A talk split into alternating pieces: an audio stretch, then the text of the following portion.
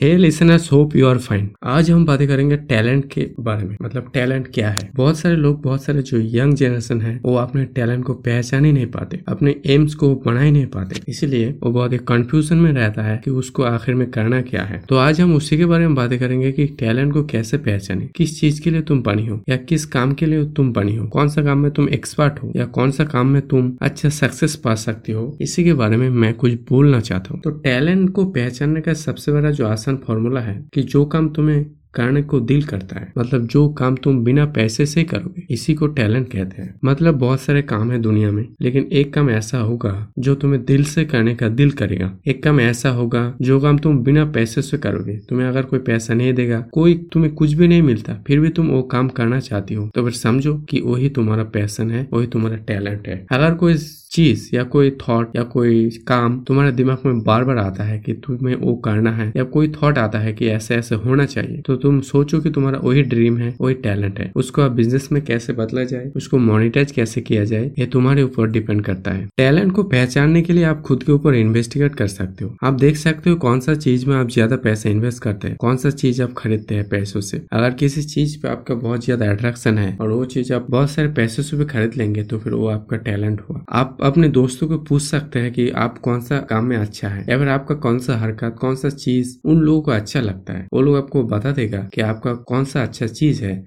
जो लोगों को अच्छा लगता है। तो उसी से ऐसे भी आप अपना टैलेंट को पहचान सकते हो। आप अपना फैमिली को बता सकते हो कि फैमिली को अपने मम्मी पापा को पूछ सकती हो कि बचपन में कौन सा काम आपको अच्छा लगता था? या बचपन में कौन सा हरकत आप करते थे? आपको मम्मी पापा आपको बता देगा तो आप पहचानो, पहचान लोगे कि आपका टैलेंट क्या है। तो टैलेंट पहचानने का यही सबसे बड़ा रीजन है। या आप खुद को टेस्ट कर सकती हो। अगर सोचो कि आपको बहुत सारे काम करने का दिल करता है। सिंगिंग भी करने का दिल करता है डांसिंग भी करने का दिल करता है ड्रॉइंग भी करने का दिल करता है। तो आप हर काम करो और लोगों को दिखाओ कि कौन सा बेहतर बना। अगर लोग किसी चीज़ को आप तुम्हारे सिंगिंग को मतलब तारीफ़ करते हैं तो समझो कि तुम सिंगिंग में अच्छे आगे जा सकते हो तो उसी के ऊपर काम कर सकते हो। तो ऐसे अगर करोगे तो अपना टैलेंट को पहचानोगे और आगे भी बढ़ सकते हो। तो ऐसे ही करके आगे बढ़ो। बस आज के लिए बस इतना ही। कल हम फिर मिलेंगे। तब तक के लिए थैंक यू बाय